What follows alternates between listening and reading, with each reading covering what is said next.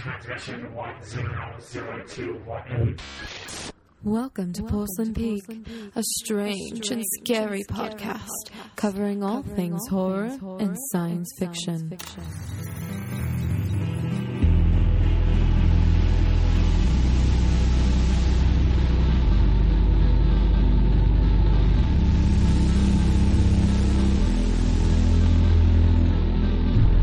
Here are your hosts, Anthony, John, and Anthony.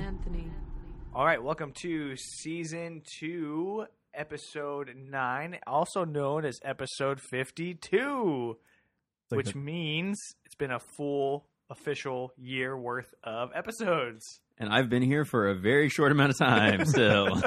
I mean, we've got you for like a solid, like 11 20 episodes. percent of it. and we are all finally back together in the same room, which is pretty good. So, how is the Terror Troop doing?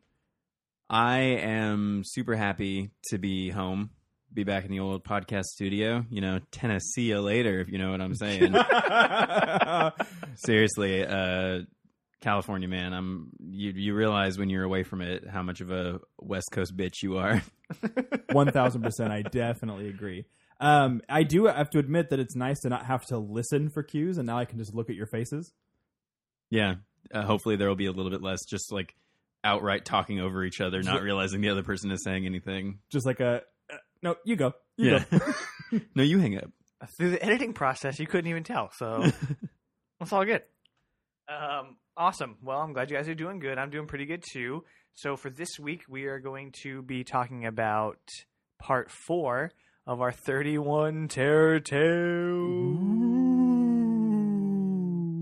Yeah, I've actually decided to give that a rest. I hate you. now, now that I'm back, I feel differently about it. Um, so we'll be talking about those seven movies, similar to how we were doing things before, where we're going to pick three and dive into those a little bit more than the other four. And then we, for our second part of this episode, we are going to share a tradition with you guys that we started a few years back and have kept it going. So it's going to be a little surprise. And then at the end, obviously, we'll give you what we're watching for the last three days of this whole Oktoberfest. Can't believe it's almost over. Before we get into all that, though, let's get started with that news. This is it, Jennifer. There's big breaking TV. Fuck the prime time, bitch.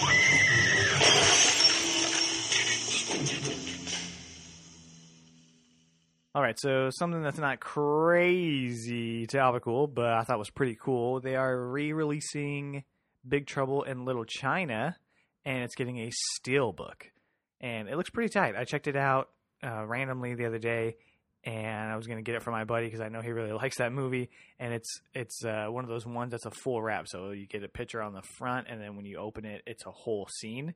And so those are pretty dope. I don't know if you guys have had any like those, but I really like those ones. Yeah, this one's called uh, Bigger, Longer, Uncut Trouble in Little China. uh, actually, I believe you purchased me my first full wrap uh, steelbook. Aw, first full wrap.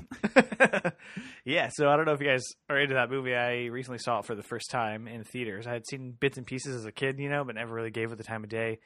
And then they released it in theaters, and I went and watched it, and I was like, man, this movie is crazy. It's it's real wacky. Yeah, I've never seen it, so um, I what I used to do is I used to pick up steelbooks and uh, Blu-rays of movies that I knew were supposed to be really good, that were classics that I hadn't seen. So maybe that's something I'll pick up like specifically for that reason. It's it's a different take on John Carpenter's style for sure, though. I was like, what is this? It's not what at all what I think you would expect from him. And it was a good time. It was hilarious, and uh, we went and saw it in theaters. And I don't think that people really knew what they were getting themselves into necessarily because it was pretty silent, except the people next to us were laughing with us. And I was like, Yeah. this is fucking hilarious. I don't know how they greenlit this project, but I loved it. Yeah. There are a lot of projects that are like that, that's for sure. But looking at projects that aren't something that wouldn't get greenlit because uh, Joe Bob Briggs continues to uh, bring his uh, ridiculous uh, stylings over the top of of uh, great classic horror films and some terrible classic horror films. Um, but he has announced his next special because there's going to be a Friday the 13th in December. Ooh. Uh, and you bring it back now, you bastard.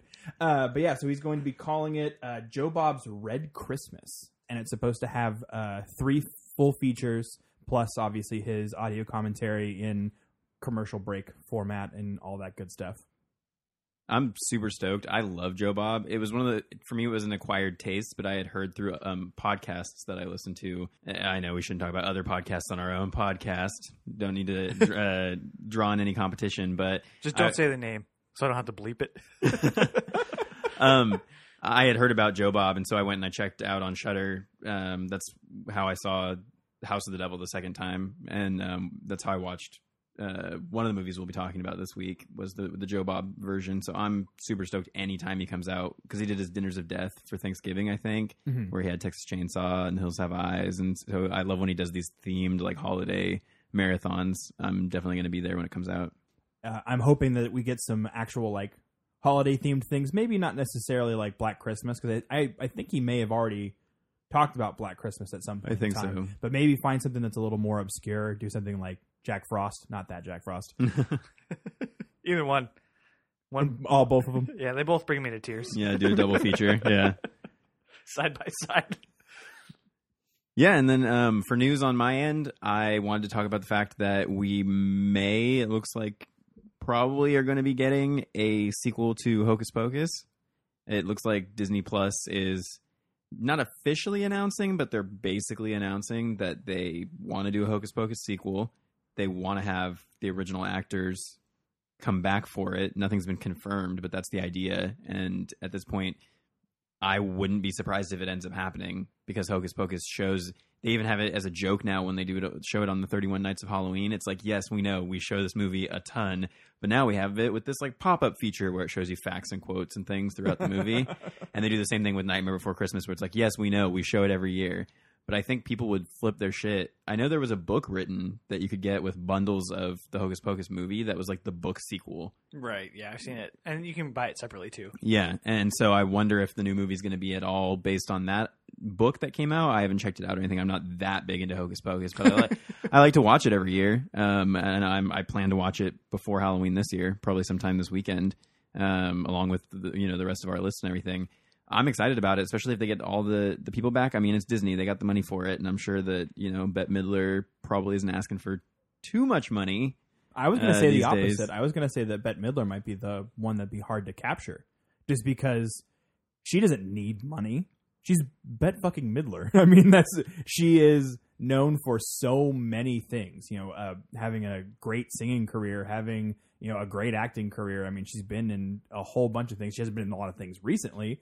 That's because she doesn't need to. Doesn't need to work. and she's not she's not trying to fund her uh, her long needed um, de horse facing surgery that she, cosmetic surgery that she needs to get. I was I was just thinking that they're probably gonna have trouble getting the cat back. I think that cat is has probably moved on to the farm up north at this point. Is it a cow farm? Yeah. They moved on. All right, so See is that it to for the door. news? uh, yeah, that's it on my end. All right. All right. Well, that wraps it up for news officially, and uh, we're gonna go ahead and move on as fast as possible to trivia.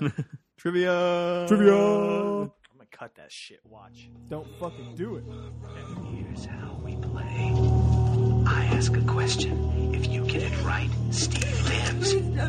Come on, it'll be fun. It's an easy category. Movie trivia. Or even give you a warm-up question. Don't do this I can't. killer in Halloween. All right, John. Your card is gonna be a 1990 comedy, and your first clue is a quote that is, "It's under the ground. It's an underground monster. Now get out. Hurry." Is it Tremors? It is Tremors for four points. All right, your movie is going to be a 1958 monster movie. Wow. Well, it's kind of a kind of a mass. It keeps getting bigger and bigger. Is it the blob? It is indeed the Blob. Did you just call me? Blob. Damn, four four. Let's see if I could uh, get my crown back. Well, this is stupid. I feel like we've probably gotten this one before, but um, you got a 1996 slasher film, and your clue is never say who's there. Don't you watch scary movies? It's a death wish. I knew I knew before you read the quote, just based off the year. You should have just said it. H two. That's gonna be Scream. Yes, it is. Makes me want to scream. I love that. I got that. All right, cool. So four, four, four all around.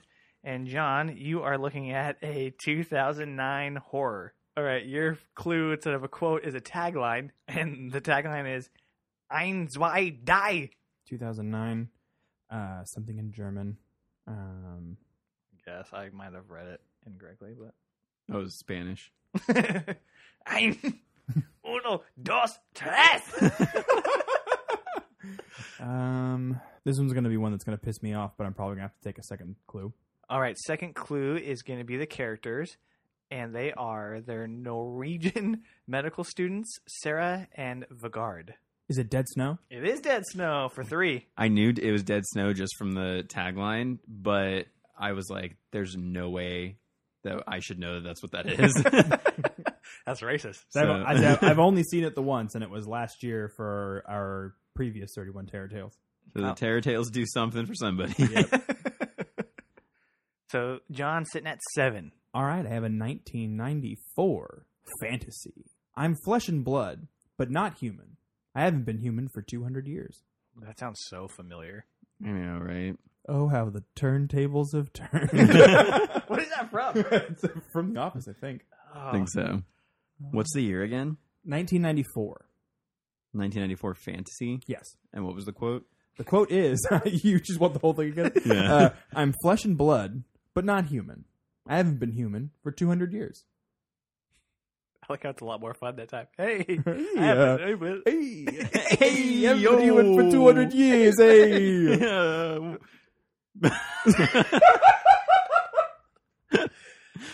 I'm gonna have to go for another clue. All right. Tom Cruise as Lestat, oh, Brad God Pitt. damn it. as Louis de Ponte de Lac. That nailed, was nailed it, bro. that's pretty close. Voulez-vous you're- coucher? Your Spanish is better than mine. It's gonna be interview with the vampire. It is Interview with the Vampire. Damn, we're sitting at sevens. Every time I hear I haven't been human for 200 years, I think Bicentennial Man, and I was like, and I was like, do not say Bicentennial Man. It doesn't make any sense. oh, leave that in, please. so I cannot believe this. You rigged the deck for sure. Uh, you have a 1978 slasher film. Your clue is you fooled them, haven't you, Michael? But not me. Yeah. You know the doll, Mikey, from, from, from Child's Play. Halloween it is Halloween. for the win. Well, I- Has it been an easier win in in 200 years? That yeah, He's that- a regular old bicentennial man. You guys definitely got the harder ones on that one, I mean, that's just how the cards crumble, though. but coincidental because it is a Halloween episode, Yeah. so that worked out. Ooh. No, you can't can't do it at the same time. This is my thing now. You can't take it. I've been doing it since episode two. All right, that is going to be the end of that crazy news and trivia. If you enjoyed those segments, then hit that subscribe button so you never miss an episode. That being said, we are going to dive into our main course. I know this steak doesn't exist. I know that when I put it in my mouth, the Matrix is telling my brain that it is juicy and delicious. After nine years, you know what I realize?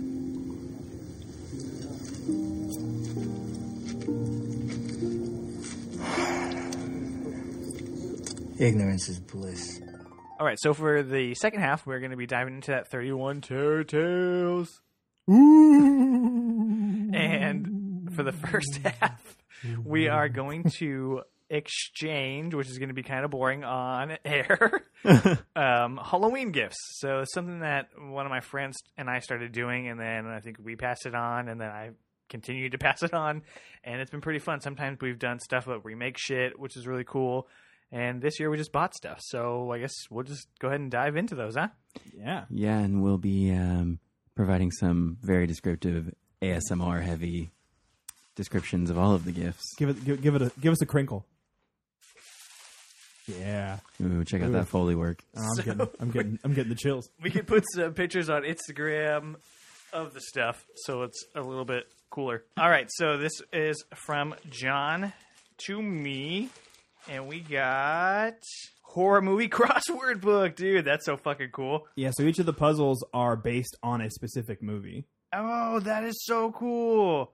Fright Night, Alien, Hellraiser, Poltergeist. I should really watch more movies.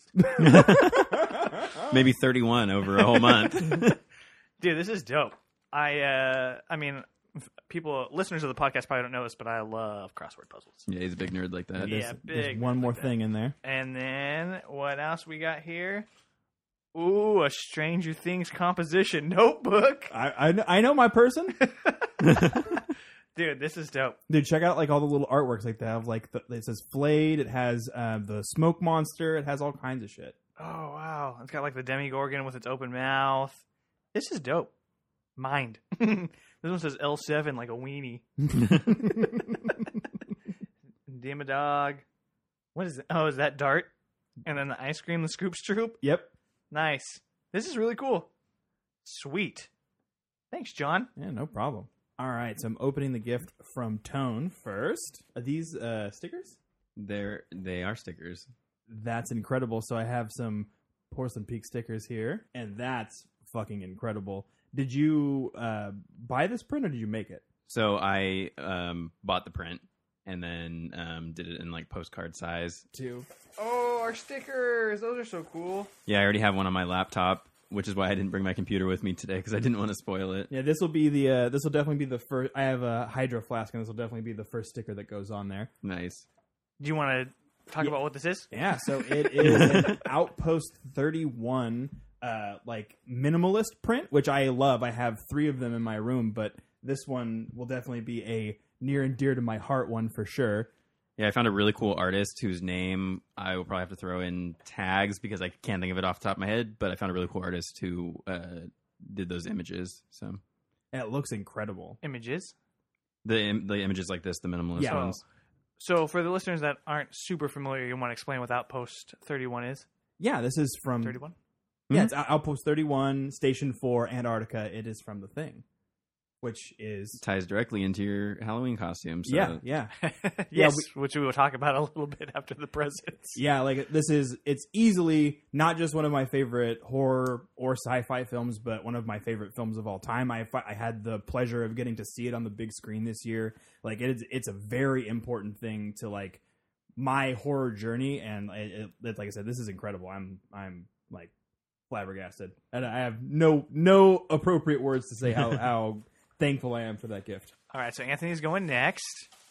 I'm already excited about this. Dude, that's fucking cool. That is super cool. So So I actually just said this quote in the corn maze at Dell'Osso like two days ago. yeah, um, so it's a uh, it's a mug with this really cool occult design on it, which is awesome because that's the kind of stuff that I'm into drawing and and researching. Um, but it's Black Phillip from The Witch, and it says, "Wouldst thou like to live deliciously?" uh, that is so cool, especially since I have been stealing my grandparents' mugs pretty frequently every morning to drink coffee, like, and this they is my mug. and they literally have the names sharpied on the bottom, and they're like, um, "Can you get your own mug, please?" so the timing was pretty perfect on that. oh. Awesome. Yeah, I uh, one of my friends sent me a list and was like 31 gifts for horror fans, and I was like, that's garbage, garbage. Ooh. Yeah, no, that's. Yeah, we're definitely gonna have to throw pictures up on the Instagram because this design is awesome. I think I'm gonna feel so badass drinking just black coffee out of it. Black black like my black like my Black Phillip soul. Back to me. This one's from Anthony to Anthony, classic Anthony Anthony. There is, oh my god, a fun size Snickers. hey, there's a a fun single Snickers. fun size Snickers. That's it. uh, I also got Porcelain Peak stickers, which are going on my laptop probably immediately. And my minimalist print is Oh fuck. nice from LV 426. says Weyland-Yutani Building, Better Worlds. I imagine once again, as far as like horror sci-fi things go, I imagine that most people know what that is. But for the listeners that don't, this is obviously from Alien. Yeah. which is a fantastic film. Like I said, it's also in that easily one of my favorite movies of all time, and I'm sure that is uh, a shared shared thought amongst everybody in this room. Uh, it's just they are they're both fantastic films, and these prints are fucking dope. Yeah, I fell in love with the Prince. I found him actually when I was still in Tennessee, and um, I just had to get him and then get frames for him. So I did that, and then I was originally going to have it be like a pick a hand and give you guys the prints randomly, Mhm. but especially with you, what you dressed up for as for Halloween, I kind of made the decision which one uh, you guys were going to get. They look incredible. Either way, it would have Yeah. been a oh yeah, win. it would have been know a big time. win. Yeah. We both love those movies. Nice, dude. Thank you so much. Yeah, and the stickers I was super excited about. I ordered those and was like super super stoked for those to come in because I have I think we each have like 10 or 12 of them. Mhm. I split them up pretty evenly and we can just slap them on, hand them out to people, slap them on anything. So Slap I on already all have- the things forever. Yeah, I'm already uh, figuring out which bars have bathrooms that have stickers on the walls and stuff. Even if they don't. Yeah. I'll start the sticker wall. All right, so I am going to open my gift from Mr. Anthony Perez. No fucking way. Wow. Tell us what it is, John. So um I on our Instagram at some point I've posted a like a small sampling of my very large Funko Pop collection and one pop that I really wanted to get but there was a um because we ran out of space to put them uh uh, my wife put me on a pop embargo until we find more places to put them. And but one of the ones that was released during the early stages of that time frame that I was like, I fucking have to have this, but I didn't end up picking up because we didn't have anywhere to put it. Was Alfred Hitchcock, and that was what he got me. And it's in great condition. It's in like an actual like a protective box as well. It, it's fucking so cool. It's like black and white style. It has um, the uh, um, the slate from Psycho. It's just incredible. Take, take a look at this. The amount of details and stuff like that is just it's just baffling. I feel like me. Hitchcock's like like as a person, he was a pop already. Like- so he he works really well in He's this like a form. reverse pop. Oh, it, it, that's fantastic. Yeah. That's yeah, and awesome. it, it's reminiscent of the one that we used to have. I think I still have it. The black and white, like the mini mystery figure. Yeah, And I think that that's cool that they do that with Hitchcock, where they make his figures and stuff in black and white. yeah. Oh man, that's just so fucking cool. Like it's like the two of you like read my mind. awesome. All right, I am going to be opening my gift from Jan. Yeah, you just toss that uh toss that to the side there. I'm the only He asshole got that me didn't a receipt. Oh no way! You guys just know like my sensibilities when it comes to uh, artwork. So I, I'm I'm correct in assuming that this is a midsum- uh, Yes. midsummer. Yeah. So I was like, I really hope that I don't get this wrong. So this is this one's gonna. We're, I'm definitely gonna need to throw pictures up of both of these. This is a midsummer T-shirt that has this really really cool illustration of the like maypole um, dancing scene but it's in a very simple again like something that i would draw sort of uh, occult style i'm super stoked about that my girlfriend and i have been obsessed with that movie since it came out like looking up articles and looking at all the hidden things that is so cool wow. All right. Well, hey, thanks, guys. That was a good round this year. yeah i think we did a good job this year Hey, you guys, um, you, uh, you almost got me, both of you. I almost got a little uh, little misty in here. Grow up, John. hey, it's very comforting knowing that there are two people out there who know who know you and the things that you Plain M and M's. What the fuck is this? Where the fuck are the peanuts? Where are the peanuts? i only eat the caramel m&ms now no, hazelnut spread, bro. It's revelation.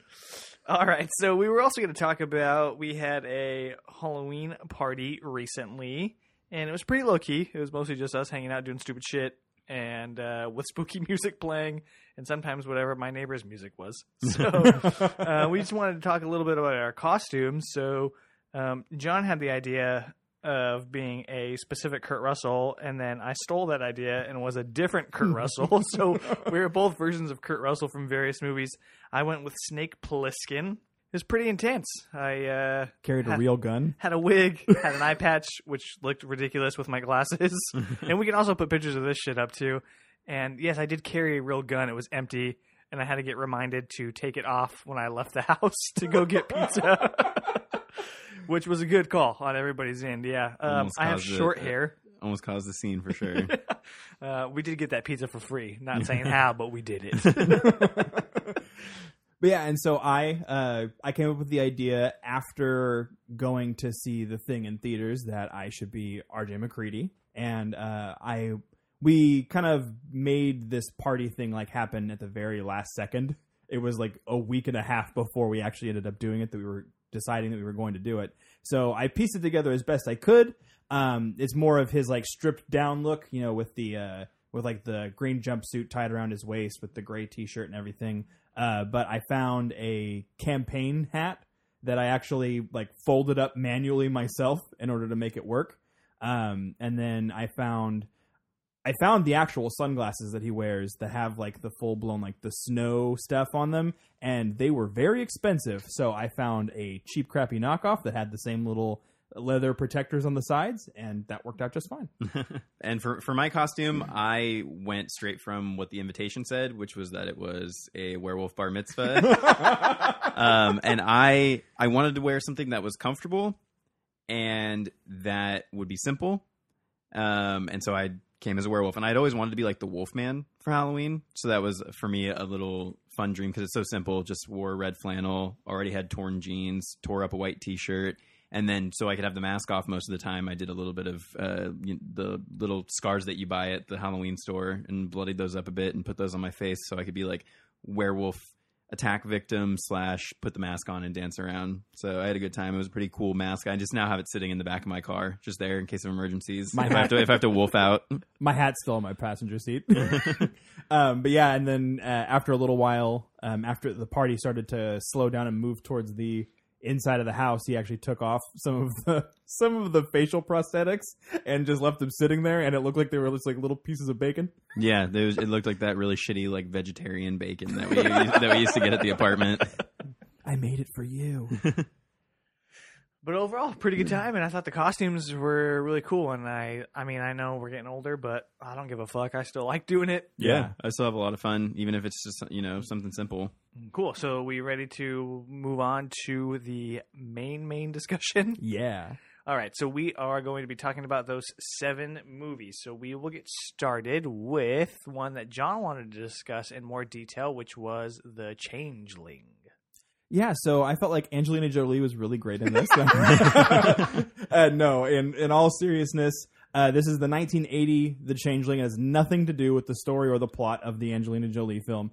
Um, and I haven't seen a lot of like haunted house tales that I felt like had this much intrigue for me. It's not super scare heavy, but it does have some of those moments that are like legitimately creepy. You're like, oh, that's gross.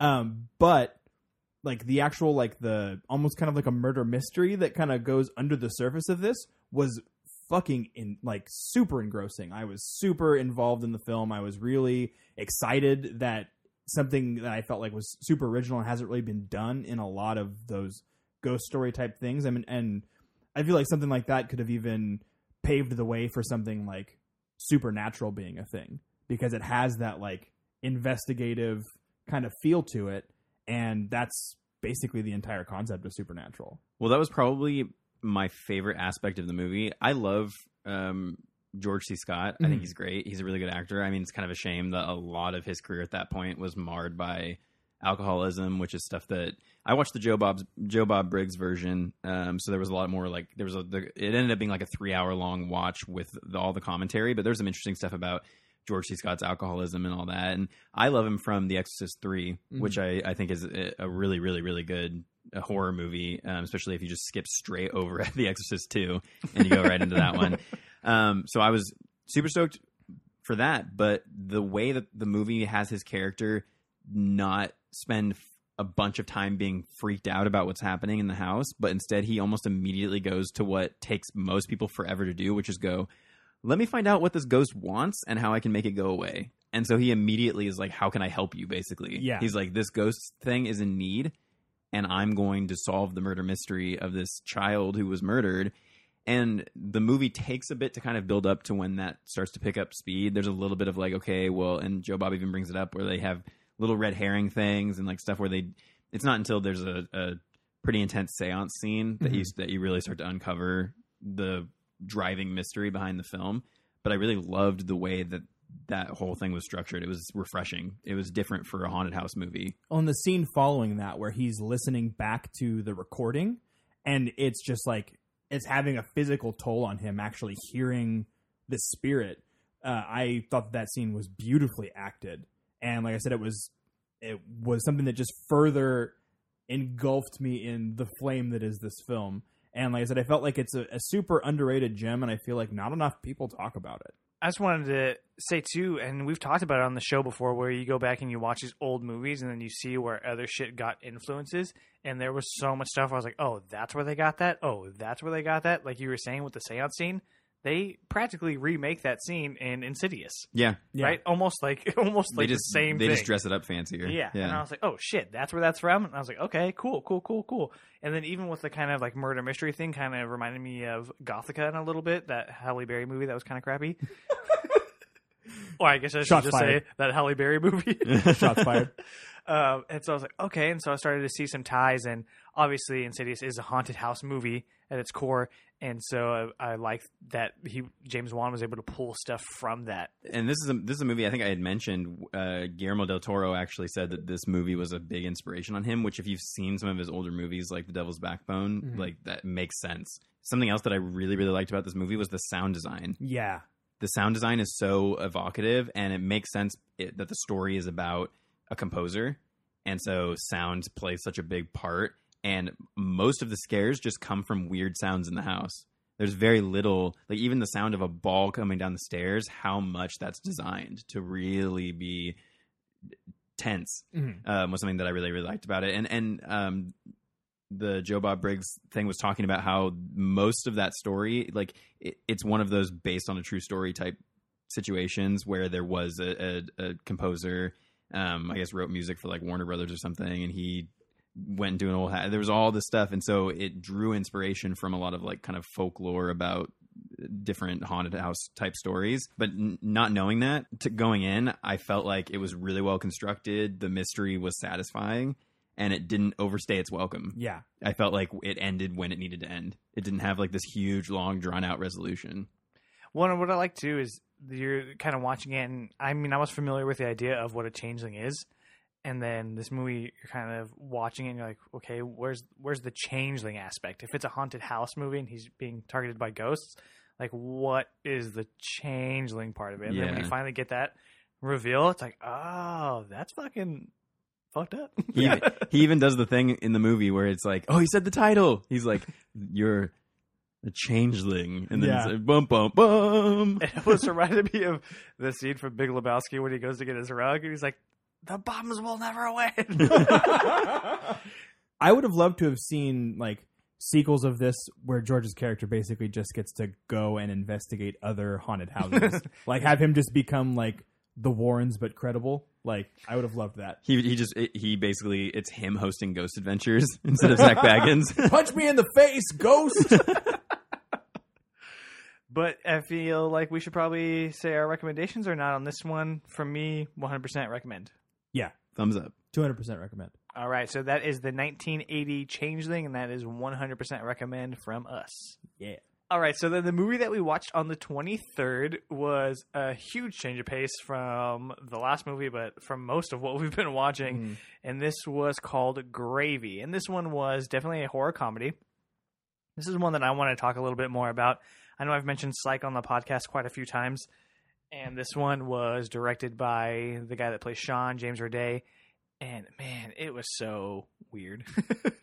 I guess that would be the best way to describe it. So it's about these three people, and they go into a bar, and then they start uh, eating people.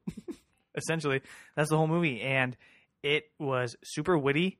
And the comedy just came, and it wasn't in your face with stuff. Some of it was just very subtle and under the radar. So if you were laughing at one joke, you might miss the next joke in a couple parts and I had such a good time with it. And it got pretty gross. So if you want some gore, it had definitely had that. You Gore get and to see- spades, yeah. yeah, you get to see people getting cut up and them eating bodies, and the sound of it, I think, grossed you out. But it was, Yeah, I think it was supposed to. You know what I mean? It was supposed to be unnerving, and then it kind of had one of those fucked up endings where you think that it's a little bit hopeful, and then nah, you get shit on.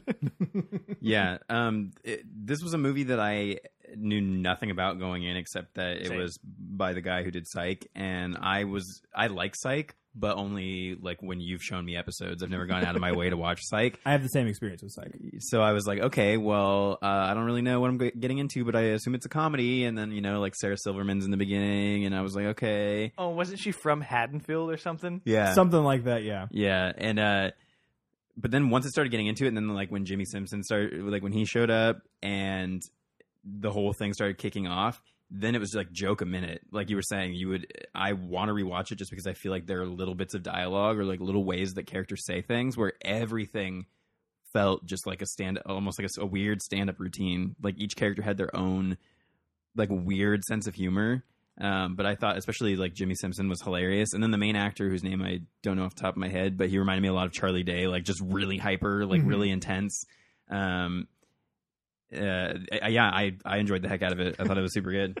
Well, and humor from like weird territories too. Like there's like like historical arguments and like it's just it's it's got this like over the top feel to it as far as like how violent and how gory it is but then you have all these like jokes that are in front of you and then the jokes that are behind those jokes and it's just the layers are ridiculous it was an experience like I, it felt like a really long episode of psych mixed with like the gore from tucker and dale yeah, yeah, I think that's a fair yeah, that's a pretty good um, description of what it is. Yeah, Just to give you an idea of the comedy, there was a scene where a guy was trying to get something out of a girl's underpants, and it looked like he was going down on her. And one of the killers walked by and was like, "All right, last meal, I get it." yeah. So it's definitely like it's crass, Yeah. um, but I mean, it- for, from a gory uh, horror comedy, you kind of expect that kind of humor, and I was busting up, and I thought it was a really nice change of pace. As much as I loved the Changeling, having something that was a lot quicker and re- and a lot more digestible, like the Changeling, No. like in yeah, All right. But yeah. So I guess uh, recommendations on this one. yeah, so I mean, obviously for me, I'm a 100% recommend. Yeah, I would say if you're the kind of person who enjoys a horror comedy and like of like the goriest degree, definitely recommend. Like I said, I had I had a fun time with it. Um, while it wasn't perfect, it definitely had like a breakneck pace, and like I said, it's just it's almost impossible to keep up with all the jokes. And if you love jokes, fucking sign up. It's it's it's a fun watch. Hey, do you like jokes? Do You've How- come to the right place. Do you like to laugh? Uh, which I do, and which is why I really liked the movie and would definitely recommend it. I feel like it's something that I'm going to revisit probably next year. All right, so that is 2005's Gravy, and that is a 100% recommend from us. Yeah. I think a lot of what we tried to do with this week was go back to what we did the first week and watch movies that were themed around Halloween. And so that proved to be a little bit more challenging. I think we had a few more hits this time around, but we did get some misses. And so, speaking of that, one that we watched on the 24th was from 1976, and that was The Clown Murders. And this one we're not going to really dive into. It's like a kidnapping, a caper, as they kept calling it, Yeah. um, gone wrong. And then it was just, it was just kind of boring. and then the and then it like descends into some weird ass fucking shit in like the last like seven and a half minutes. It just fucking goes from like being like super boring, not even by the numbers, not even cliche, just shitty, like non intriguing storytelling, and then shit just fucking goes awry. And then they try to make it funny by having all these fat jokes about John Candy. About him eating, and I'm like, Yeah. I'm like, bro, that like John Candy is is is me. Like that's my life. Yeah, I mean, really, the only interesting part of it, I and I have nothing to say about this movie because I like, I'm pretty sure I slept through half of it. Like, I was in and out, but it was interesting seeing John Candy early on in his career. I mean, that's why we chose it from the list of things we were looking at was because we were like, John Candy, it's him in a horror movie. That sounds interesting, and boy, was it not.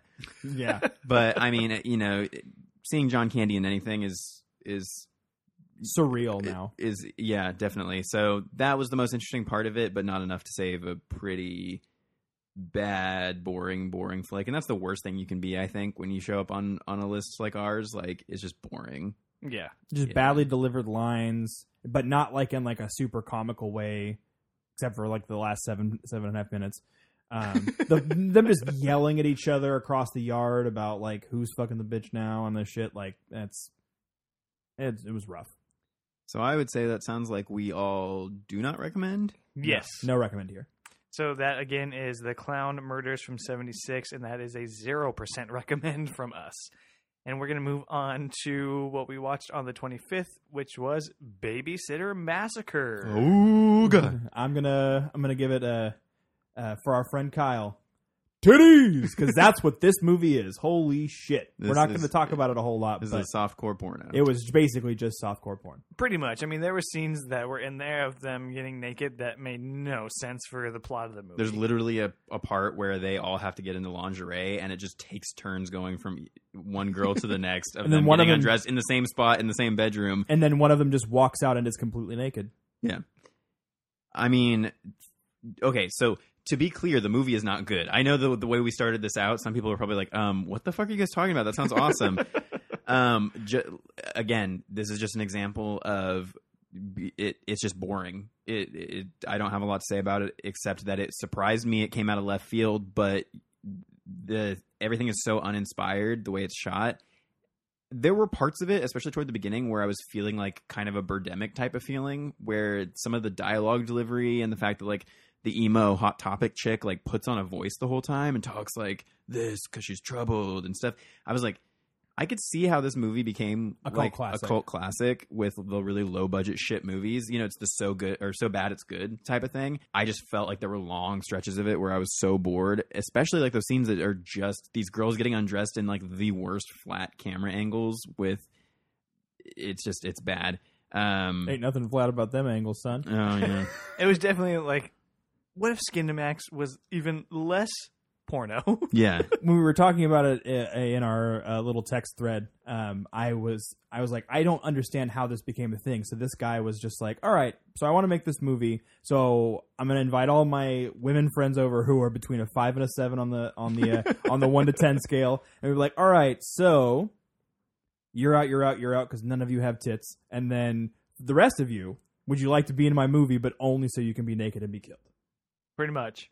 Yeah. And they cut away from a lot of the gruesome stuff. I mean, I know it was low budget, but I was like, let me see it.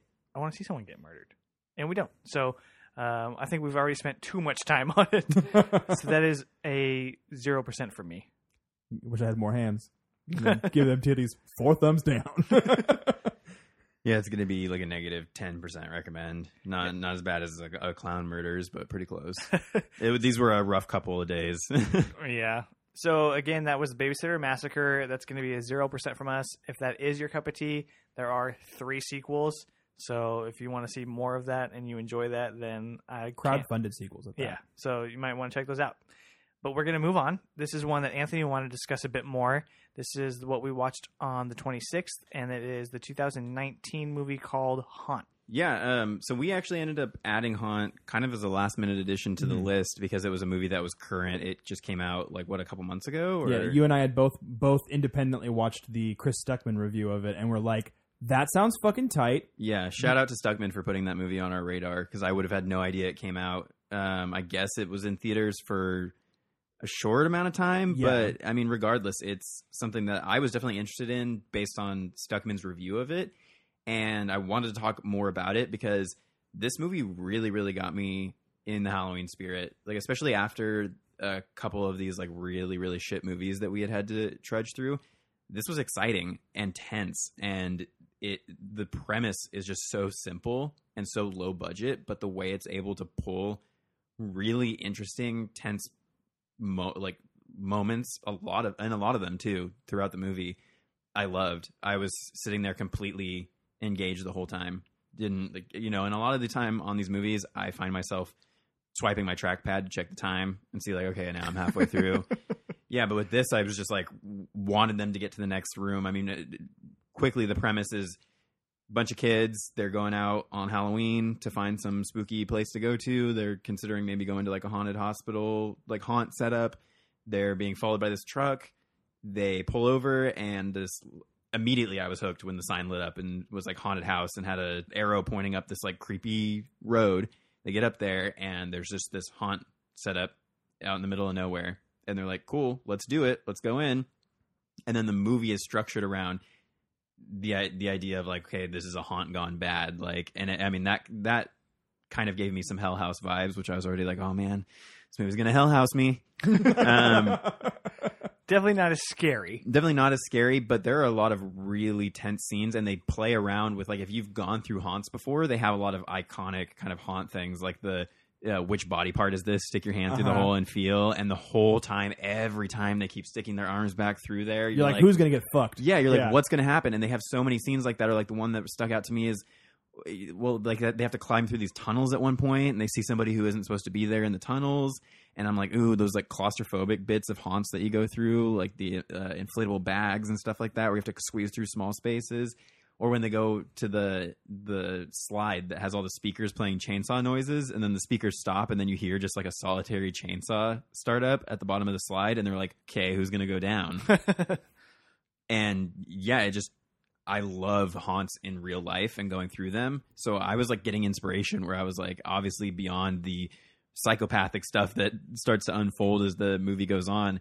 A lot of it was just really well set up little haunt scares, and the movie takes a long time for anything to actually happen to anybody, but you're still scared. It reminded me a bit of like uh, something like The Descent, where the movie is creepy before the monsters actually show up Mhm. and that's really how i felt about this because for a while none of the they don't none nobody's attacking anybody Yeah. and there's no real villain except they just have to get through this haunt um so and it, it- plays with the idea to what we've seen in similar movies where it's like, is this real? Is it fake? Are they really getting murdered? Is that person really getting murdered? And then you don't know. And they toy with you a lot with that. And so there was a while until someone's head got um, hit with a pitchfork where I was like, okay, this still might be fake. Like it might twist at, at the end. And then after that, I was like, oh shit. There was some pretty gruesome moments too. Somebody literally gets their entire face ripped off, and that shit was tight. That, yeah, that was great. yeah i got the, the it, i got heebie jeebies when the girl got her arm slashed by razor blades because Yeah. just that thought of like how bad that would hurt like and how scary would that would be like that little thing is is just a little taste before shit hits the fan in that movie and once it does hit the fan that's where i felt like it became less of like a perfect straight you know like it, you know it kind of it didn't fall apart but it became a little bit less entertaining it reminded me a little bit of like a you're next or something like that um See, I loved your next. no And- i no i that's- what i'm saying but it's a different kind of movie Yeah. yeah Oh yeah, for sure. But Yeah. like I, I was completely enthralled by this film. Like if I if if I hadn't like like pigeonholed myself into the Changeling like after the we watched one movie this week, this would have been my pick. Oh yeah, this was absolutely my favorite movie that that uh, we watched this week. I, I thought it was great, and it made me sad that I actually hadn't had a chance to see it in theaters Yeah. because that would have been a fun like discovery to go see this in um, in theaters, and it would have been even more immersive. Because for a while, you do feel like you're just going through this haunt with these characters, wh- who, by the way, are pretty well acted. Yes. the The acting is good. Did not feel hammy. I felt that these people actually were friends and actually had like Rapport. interpersonal relationships and rapport. You cared about them sticking together or getting separated or somebody getting hurt. It wasn't just like, oh, the dumb bitch got hurt or whatever. It was like, oh shit, I cared about that person and now they're hurt. Um, and you are wondering there is a mystery of like what's going on the whole time, and then they kind of reveal it a little bit, but they don't beat you over the head with backstory. It's just like this is what it is, and you're like, I guess that crazy shit is is what's going on. And uh, yeah, but I was completely sold up until literally the last like 30 to 60 seconds of the movie. And i hated the ending. I hated the very very very ending I I liked the ending a lot. Like I thought it was dope. i did not like it at all and would have loved if just that one part hadn't been on there and i like to pretend that it doesn't exist Yeah, no, I, I, I completely agree with you, Anthony. It it reminded me of was it the Quiet Place? How like there's like that big like I got this ending, and uh, just not as well done as that, you know. And it was like if you cut this scene out, that ending scene, then the movie's better, Yeah. right? It kind of takes away because what happens is you know she's injured or whatever, and then she just up and goes, and like and the amount of time that it would have taken them to get where they need to be and the amount of time it would have taken her to set all that up, it just doesn't make sense. You know what I mean? i just felt like the movie literally should have ended with her at the hospital Yeah. No, I agree. and it would have been fine And it's like if if two people just escaped after you just mass murdered a bunch of kids, don't you think you would just get the fuck out of town? Like, why would you? And why weren't the police there? Why wouldn't you tell the police, like, hey, they might be here? I don't know. It was just weird, and it just felt kind of tacked on and unnecessary. Now it's Home Alone. Another thing that I wasn't a huge fan of was her random boyfriend that did basically nothing to the plot. So I I disagree. I, like I said, I I'm probably going to disagree with most of the negatives that you guys have for this movie. but for me, it was setting up like a Deus Ex Machina comes in at the last second and saves everybody kind of thing, only to thwart that almost immediately. Only to have his death be like the most gruesome part of the Yes. of the movie. and I fucking loved that shit. How did he die? Wasn't he the one that got his face ripped off? No, He he well he did. He was one of the first one to get the face ripped off was the was the I just want to go home man guy. But um Oh, because he got it ripped off with the hammer, right? Yeah. that's not. That was intense. but yeah, like I, I, and on top of that, we've also gotten you know backstory as to that this guy is like an abuser and shit, and like, like I'm like anytime a character like that gets their comeuppance, I'm like, I liked that part of it too. I liked the part that it it gave the main character this like being a survivor of abuse, um, and it made her character have like like find the strength to get through this haunt and through past these psychopaths because she's dealt with like more personal abuse than just some psychopaths like Right. fucking with her. She's like, no, I've been through worse through people who are supposed to like be close to me, and so she's like, well, fuck you guys, I'm gonna murder you because she's to get out of here. one thousand percent strong final girl. I just feel like if you take the whole boyfriend stuff out of the movie, it's still the same movie because we get her abuse storyline with her dad, Yeah. and then we get that cutscene where she's hiding under that bed and it goes back and forth, and I really, really like that. Mhm. Like this is cool, and, and it shows her growth and like you were saying, her ability to survive, and her ability to keep going, and so I really liked that part of it, and I just felt like the boyfriend stuff was just kind of tacked on, especially because immediately after we hear about him, she already has like a new love interest. You know what I mean? I just I what I like about it is that a lot of people complain about the whole Deus Ex Machina trope that exists in a lot of films and I I'm not a huge fan of it in most situations because a lot of times it feels like it's tacked on and it's not earned. And I feel like they did enough to set up the fact that he could potentially show up throughout the movie, but they instantly thwarted that. Like they knew that was coming and they were prepared to basically just slay another teen and I and like I like that they that they uh they took that concept of that trope and they just fucking literally murdered it. Yeah, I didn't mind it. I I agree with both points. I agree with your so I agree with your point because I feel like the movie would not have suffered not having that, um, and I feel like it obviously would have just made it like a tighter movie. Um, but I agree with John that my reaction to it was oh shit when they, when they twisted it up on me. So because I had that reaction and was that invested in the movie already, that I was like hoping that the boyfriend would succeed, but knowing the whole time when he was showing up there, I was like, nah, dude, you're walking into a trap. You're walking into a trap. Splat. Yeah. Like, yeah. So I, it got me on the edge of my seat where I, was- I was, I was laying down, but it, it made me scoot a little bit closer to the TV and be like, what's going to happen? Um, so yeah, I, I, I agree with both points, but yeah, 100% recommend it. Um, on my end, this is definitely a movie that I feel like I'm going to go back to. Um, and it really made me want to go to a haunt. Yeah, this movie is what last year's Hellfest should have been. Yeah, it 100 percent reminded me of Hellfest done Like a twice as thousand, good. yeah, a Yeah. thousand times better. Yeah, Yeah, so I, I think that if you are into something like Hell House or something like The Houses October Built, then you'd be, um, then this movie would also be something that you'd be into. So I'll say recommend for me too. So again, that's Haunt from this year, and that is a 100% recommend from us. so Boo from 2005 is the next movie on the list, and it was basically a shittier, lower budget, weird hospital version of the movie we just talked about, but just shitty and boring, and it fucking sucked, and I was completely bored the whole time. Oh, that was the tell us how you really feel, John. mental hospital. Yeah. gone Yeah. wrong. Yeah, it was just it, that was Um, more of like a haunted thing. I don't even want to talk about it. I'm going to say don't recommend. Yeah, it was Yeah. pretty rough. It's- I- the it's only, only thing bad. I really liked about it was that they had like a practical effects, like a thing style dog at one point of the movie, and that was cool for a second. And then they splatted it, and then I was like, eh, the fuck this movie. Lame. You read my mind. That was literally the one thing I was going to point out. I was going to point out the thing dog thing. Yeah. Uh, yeah, uh, the thing dog thing. Yeah. Other than that, yeah, don't even want to talk about it. Don't check it out. I don't know why we uh, even put it on the list because it was It's- around Halloween. Yeah. oh yeah. So again, that's a 100% don't recommend from us. and that is the 2005 Boo. All right, the last one.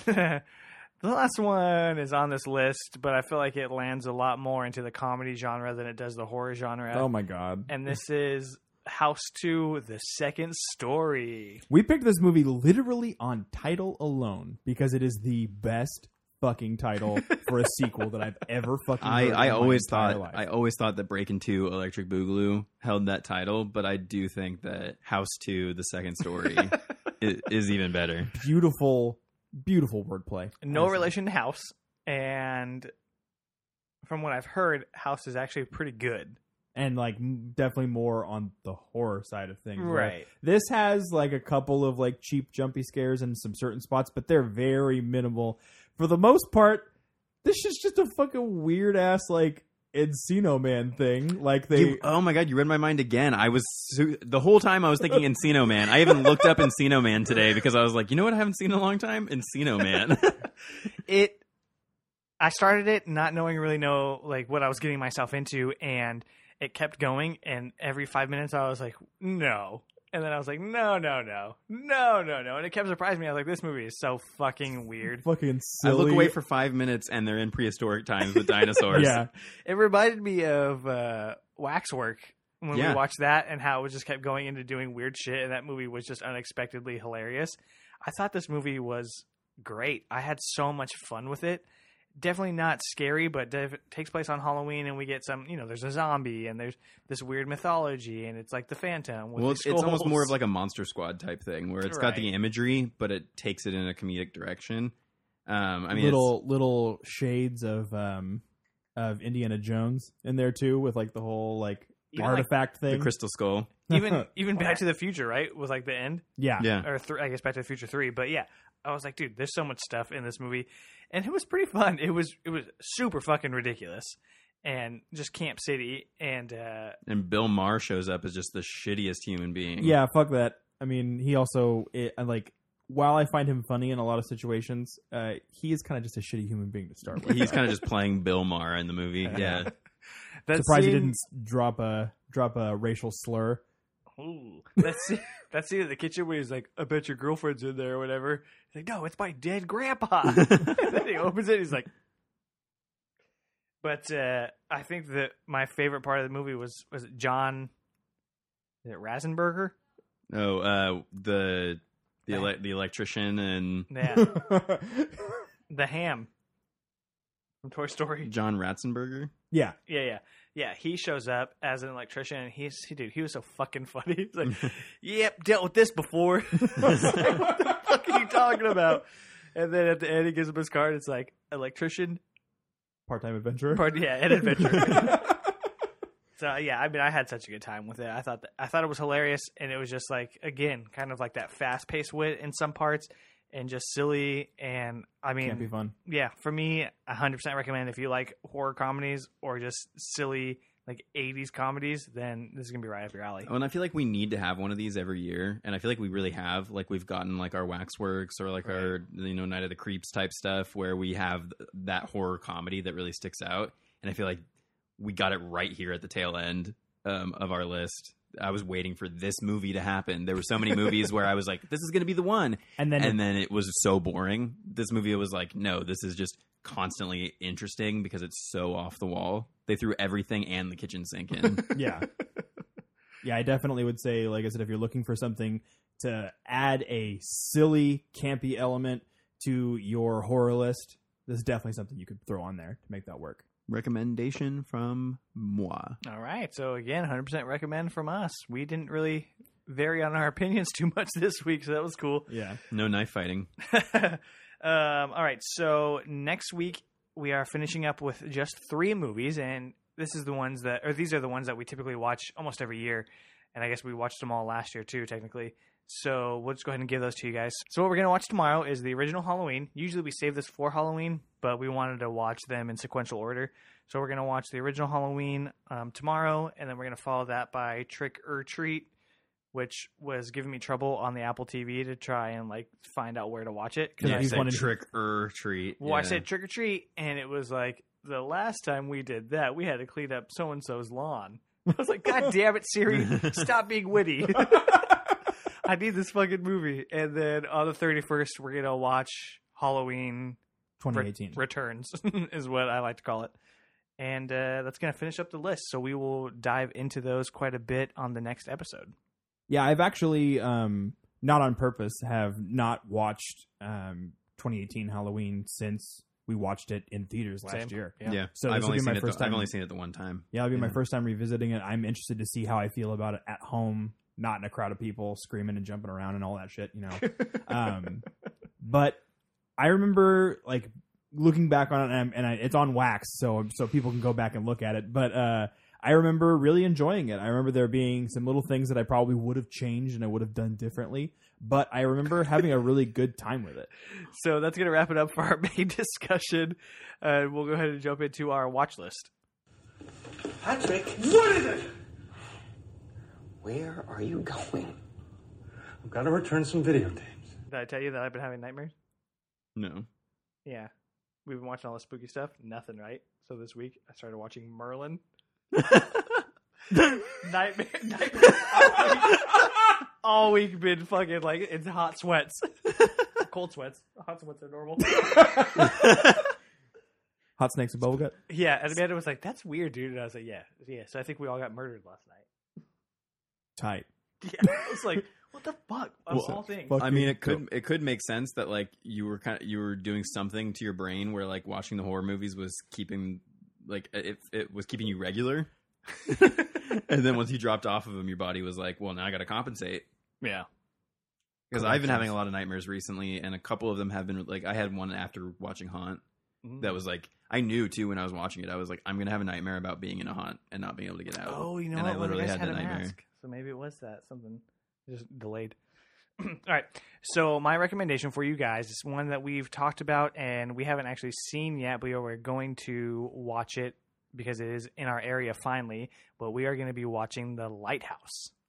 Yeah, speaking of of which, it's another uh, David Eggers project. It's supposed to be uh, subverting as far as like what you would expect to come from this type of a film, and I'm super ready to see it. Yeah, my social media has been inundated with uh, Robert Pattinson doing weird shit in black and white and just posters and ads and things. And it was so frustrating because we thought we were going to have to either not see it until later or take a long drive. But now it's going to be playing just a couple towns over from us. So it sounds like we're we're working it out for us to be able to all go see it. And I'm stoked because I've heard nothing but good things about it.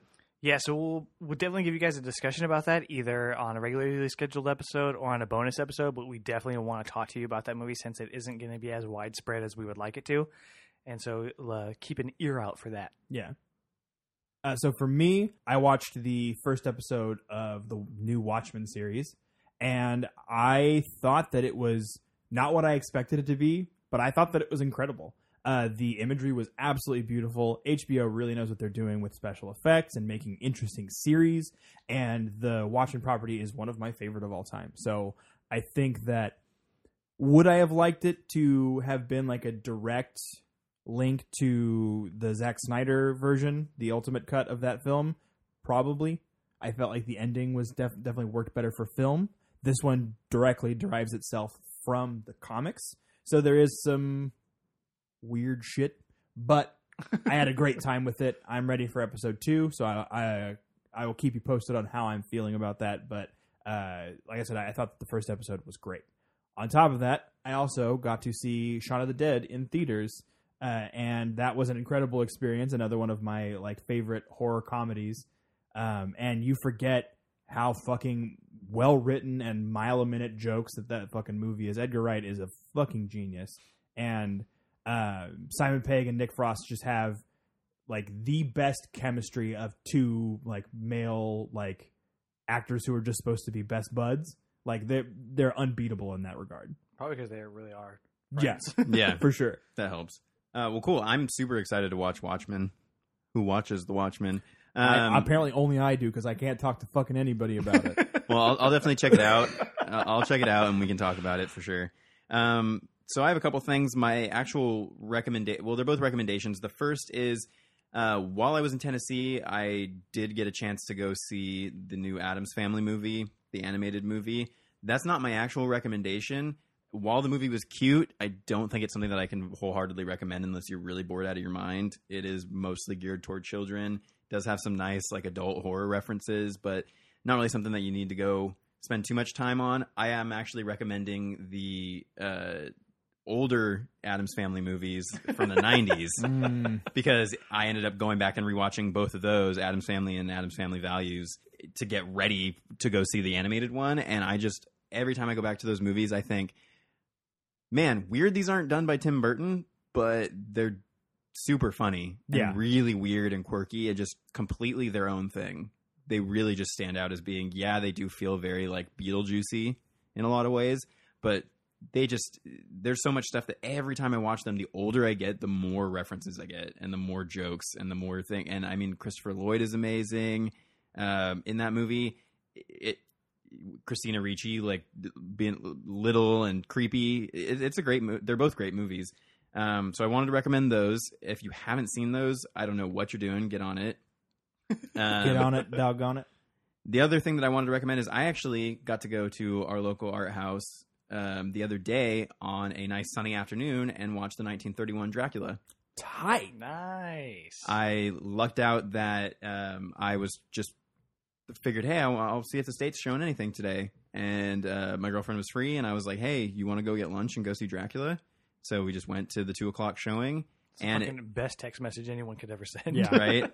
And uh, yeah, so she was super down. We got lunch, went to the movie, and it was actually their like um, their like book to screen presentation thing that they they do. So they actually had a professor from uh, our local college in Turlock. Um, he actually came in and did basically like a history on stage of Dracula. Did a presentation. That's fucking Who was it? cool. Uh, I don't I don't remember the professor's name. Older guy. Uh, he says that he teaches something. I mean, you might have had him because he teaches about like mo- you know. It Was sounded it- like he teaches about movies Uh, or I wonder if it was Tony Tony Perello. maybe. I have the paper still Yeah, yeah. at home. I'll have to check it look. Out. But when yeah, I, when I did my like senior class, it was with him, and it was all horror. It Yeah. was fucking tight. That's so yeah, fucking he did. He did like a on the big screen. Did a PowerPoint presentation about basically like Dracula from the origin of the vampires um, in literature, all the way up to like newer Dracula movies. So he did that whole half hour presentation. Then we rolled into watching the 1931 movie, which I've seen some of the other ones like Frankenstein, Bride of Frankenstein. Uh, those are uh, the Wolfman. I've seen those a little bit more often than I've seen Dracula. I've seen it quite a few times, but I hadn't seen it in a while. And it one, it was really cool to see on the big screen on a really nice sound system because the sound design in those movies is really really interesting and really a huge part of those movies because music doesn't play a big part and you don't really think about that too much you always Mhm. think of like really intense organ music or something but a lot of that movie is just sound effects of people moving around sets and a lot of it is just vo- you know voices and things like that and there's not a lot of music. So a lot of the mood is set by the way the movie sounds. Um, and and some of the the imagery the way they just defined Bela Lugosi like defined Dracula. Just the the way they use the images of like his face where it's just his eyes lit when he's doing his, his hypnotism. And you see how much they do that in that movie. Um, if you haven't seen that movie in a while I would recommend maybe pairing it with my other recommendation from a couple weeks ago, which is the those documentaries on YouTube. Um, watch the Bela Lugosi one and then watch Dracula because knowing a bit about his backstory and how much he really like he played Dracula for such a long time on stage and then really really pitched himself as like the person who needed to play him on screen and really really loved the role. I mean, he ended up being buried in the cape. Like he loved that role. So That was one of the ones that I watched a while back m- when I was sick, and I Mhm. watched mo- monster movies all day. And I don't think that I had sat down and watched it all the way through. And it's funny that you mentioned that it was like the book to screen thing because as I was watching it, I was like, dude, this is a pretty good adaptation of the original novel. Yeah. and it moves at a clip too. Like you don't realize how fast those movies move because the budget, you know, there's budget and they're trying to just get the movie out, and so it really just goes like, we're going to this place, now we're going to this place, now we're going to this place, now we're going. To, now it's the end. When he dropped the line where you're like, oh, that was John. So they did trivia. They did trivia before the movie, and one of the questions was when Dracula says he doesn't drink a specific beverage, what is it? And I was halfway up, and the lady behind me jumps up and goes, "Wine!" Hella loud You behind me, and I was so pissed because Just elbowed right. I was his like, I had that trivia question in my podcast that I do, Porcelain Peak, porcelainpeak.com. Here's a sticker. Yeah. Um, so yeah, I was pissed, but um, and I think that was the trivia question to win The Exorcist on DVD. Well, so you know, would have been cool to be like, oh, hey, I won The Exorcist at the movie theater, but uh, didn't get it. Didn't jump up in time. Um, but yeah, I, I would recommend uh, Addams Family and any of the original Universal monster movies, but Dracula specifically this week. all right, cool. We good with recommendations? Yeah. All right, so that is going to wrap up this week's episode. We will see you guys soon with the end of our 31 Terror Tales. I like that. That was real uh, in sync. And uh, we will be giving you a Lighthouse episode very soon. So we'll see you guys next week, and thank you so much for listening. Keep it creepy.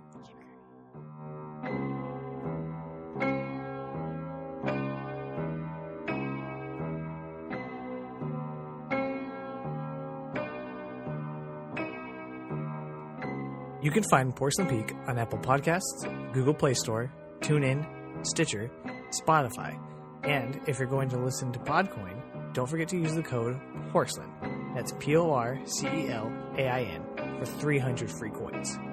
Wherever you listen, don't forget to rate, review, share, and subscribe so you never miss a spine tingling episode. Don't forget to follow us at Porcelain Peak on Instagram, Facebook, and Twitter, or check us out on porcelainpeak.com for additional content. Special thanks to Randy Greer for writing and producing our intro song, and to Anthony Silva for designing the Porcelain Peak logo.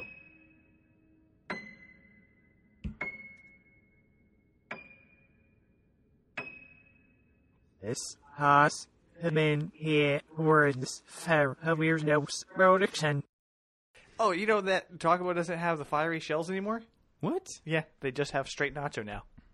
I went there today and I was like, let me get a fiery shell. And like, we only have nacho. And I was like, go fuck yourself. And then you still ordered and ate the, uh, some Oh, yeah, Bell? no, I- yeah. You're like, I didn't actually say that. I was like, I was like, I would never do that to you, Taco Bell.